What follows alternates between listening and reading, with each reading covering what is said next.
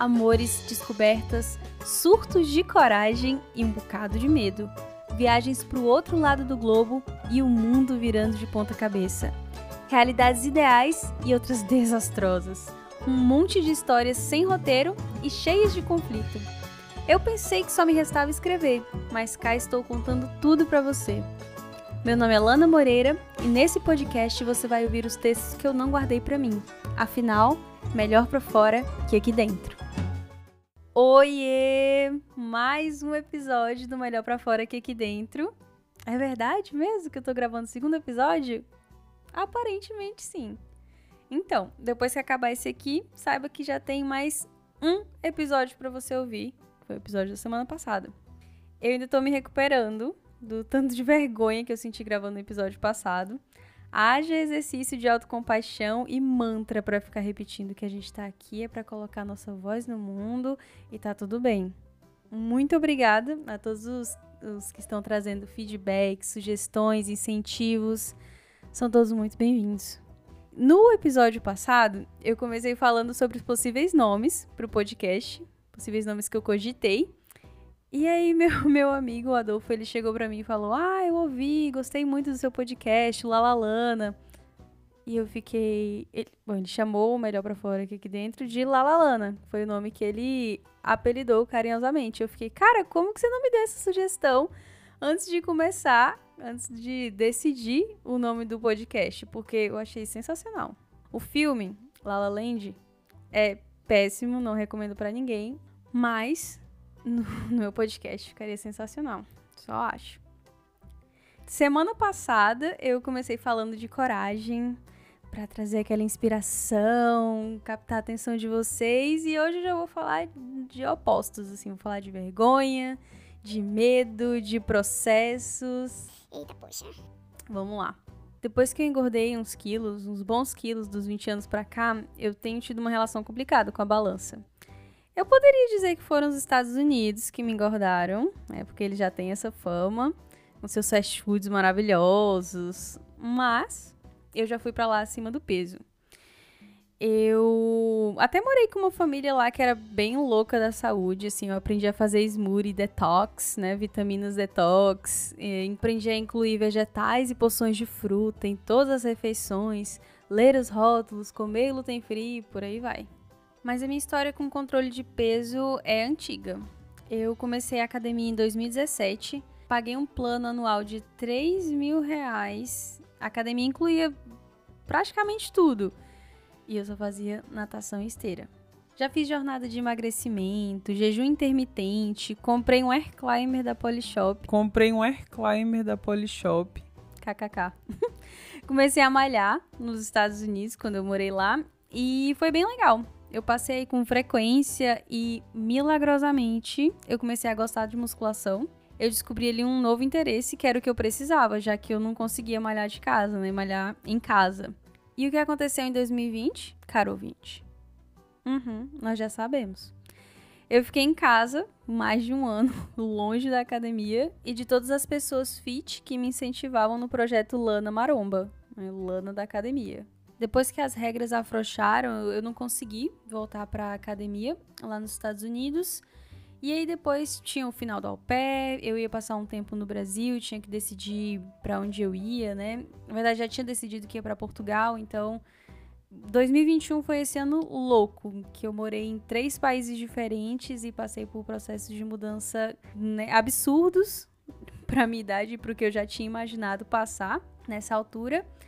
Então, quando eu cheguei em Portugal, no final do ano passado, no final desse ano turbulento, a minha vida estava bem diferente do que eu tinha planejado. Eu estava bem tristinha, estava desajustada. Daí eu comecei a procurar aqui tudo que me ajudasse a produzir bastante serotonina, né? Corta para aquele meme do, da minha única molécula, meu único hormônio de serotonina batendo um tamborzinho lá, para me ajudar a viver. Nessa busca pela serotonina, eu fiz o que todo jovem sensato faz quando precisa de ajuda. Eu joguei no Google. Como aumentar a serotonina? Apareceu atividade física, tomar sol, atividade física, alimentos ricos em triptofano. E no auge do inverno gelado, o sol ajudava, mas não resolvia. Então eu decidi investir nos tais alimentos, tipo queijo, ovos, banana, abacate, castanha do Pará. Incrementei tudo na minha dieta diária, mas eu precisava de muita serotonina mesmo. E já que não dava para voltar para terapia naquele momento, eu juntei o útil ao desagradável e voltei para academia. O que acabou se tornando uma ótima alternativa que eu encontrei para sair um pouco de casa, já que eu estava trabalhando de home office precisava arejar, ver gente. E, obviamente, iria me ajudar a levar uma vida mais saudável e trazer o hormônio da felicidade que meu cérebro tanto precisava naquele momento. Só que saber que precisa de algo e de fato fazê-lo são coisas bem diferentes. Então eu fui atrás de quê? De quê, de quê, de quê? De livros. De gente que quis criar hábitos novos e conseguiu. E deu certo. O hábito de ir à academia está bem consolidado e eu vou regularmente, de 3 a 5 vezes por semana, desde janeiro. Mas melhorar minha alimentação é um novo desafio. E esse texto nasceu exatamente nesse momento. Mingau de aveia com cheetos e vergonha. Eu tô fazendo reeducação alimentar, tentando emagrecer e melhorar minha saúde física e mental. Há algumas semanas eu mandei para minha irmã uma foto do meu mingau de aveia, mas não era qualquer mingau de aveia. Esse era feito com leite proteico, temperado com pasta de amendoim e adoçante. O que ainda é super calórico, mas uma melhor escolha para quem vive driblando a compulsão por doces e por vezes tende a preencher alguns vazios com comida também. Quando ela visualizou a foto, já era pós-almoço no Brasil e ela respondeu que estava indo fazer um brigadeiro, mas de fato um mingauzinho de aveia seria uma melhor escolha. Orgulho foi o que eu senti. Papel de irmã mais velha influenciadora de bons hábitos alimentares? Check! Mais tarde, eu tinha uma oficina de teatro, logo após o trabalho. Tive que sair correndo, então peguei um pacote de cheetos para me acompanhar. Sim, uma vez por mês eu compro um pacote de Cheetos e ele vai embora quase numa sentada, dois ou três dias depois de eu ter comprado.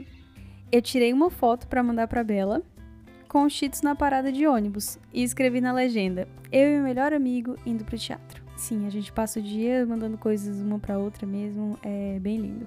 Só que no impulso eu apaguei a foto. Como assim eu iria influenciá-la de um jeito negativo logo após tê-la ajudado? Na mesma hora veio um surto de vulnerabilidade. Eu senti vergonha. Senti que precisava maquiar a verdade, que precisava mostrar para ela só as boas escolhas. Mas eu me senti tão só naquele momento. Se eu só mostrar as boas escolhas, como ela vai humanizar o processo dela quando ela não fizer escolhas não tão boas também? Ui, um dilema de moral e vergonha ou mais um dia na luta de quem quer ser sua melhor versão? Lembro que eu li no livro dos hábitos atômicos que podemos querer e cultivar os melhores hábitos, mas eles só vão vingar se fizerem parte da nossa identidade.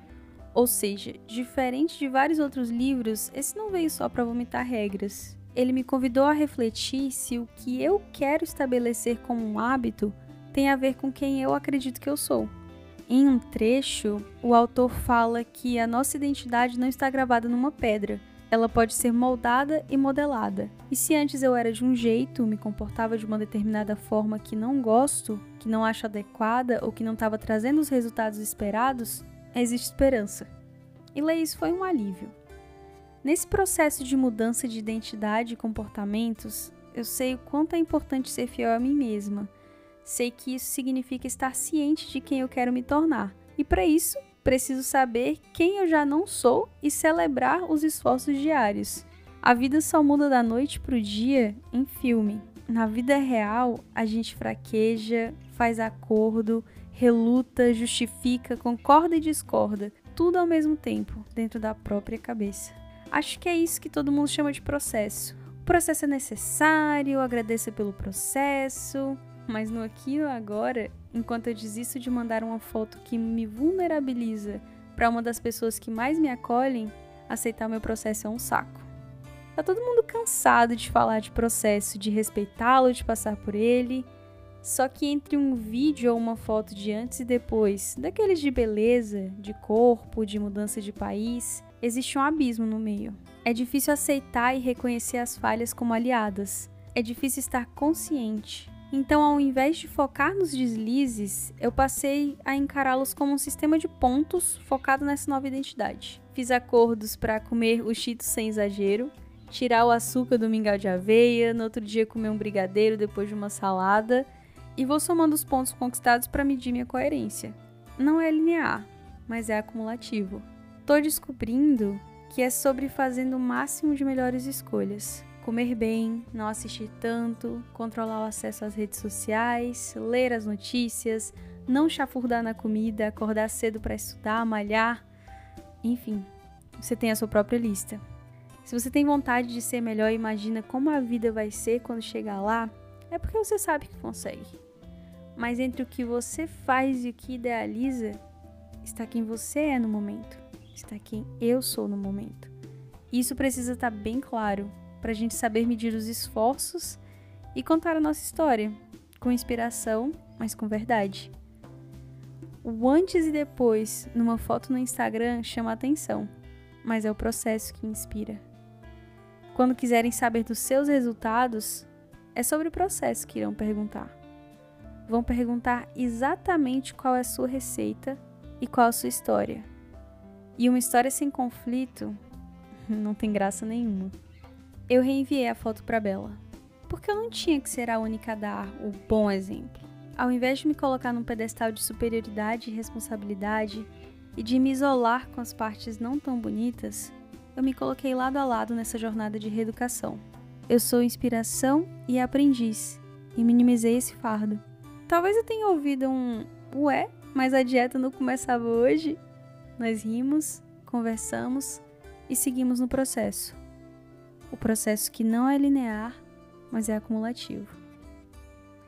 Eu tenho comido muito mingau de aveia, uns cheetos aqui e outro ali, mas a auto-rejeição está cada vez mais difícil de engolir. E isso é uma delícia.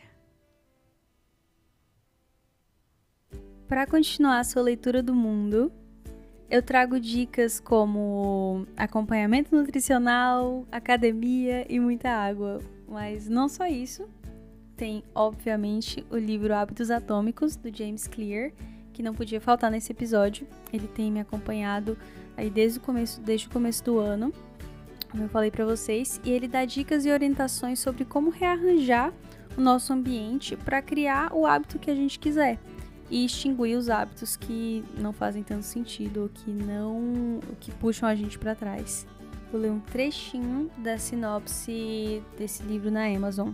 Diz assim: Se enfrenta dificuldades para mudar seus hábitos, o problema não é você, é o sistema escolhido.